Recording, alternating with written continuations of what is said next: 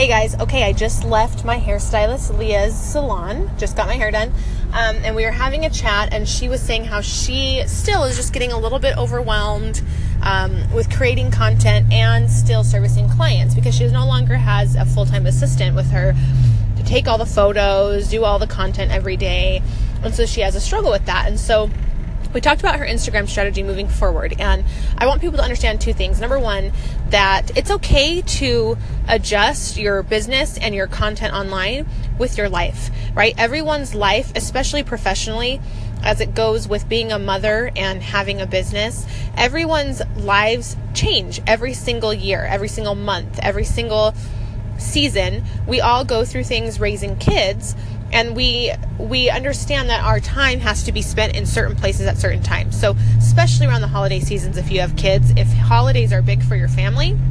like Thanksgiving, like Christmas break, like um, any of those things, if those are something that really affects your family and takes up a lot of your time, it does mean you do have to step away from your business a little bit and prepare your audience for that. Um, and I don't think there's anything wrong with that. I just think that you need to communicate with people, right? If it's the thing where you're consistent every single day and then you're going to have to be less consistent or you need to have to be thoughtful ahead of time to keep that consistency going. Then you need to really do the work up front and either talk to people and explain that you're going to be taking a break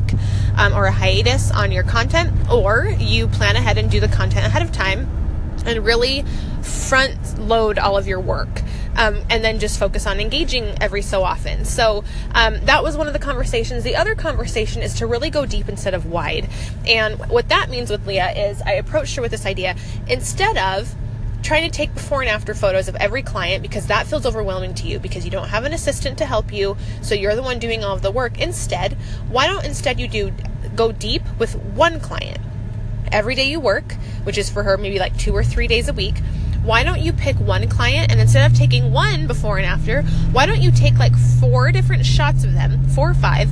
different photos of your client while they're there? It can be the normal headshot against the wall, it can be you and her together doing a selfie together, it can be a little boomerang video, it can be um, a video of you talking about the colors that you put in their hair or the cut that you gave them, it could be a photo of them drinking the coffee that they get or the coffee shop, whatever it is, however you want to tell that story break up that one client and do a little bit of a deeper conversation.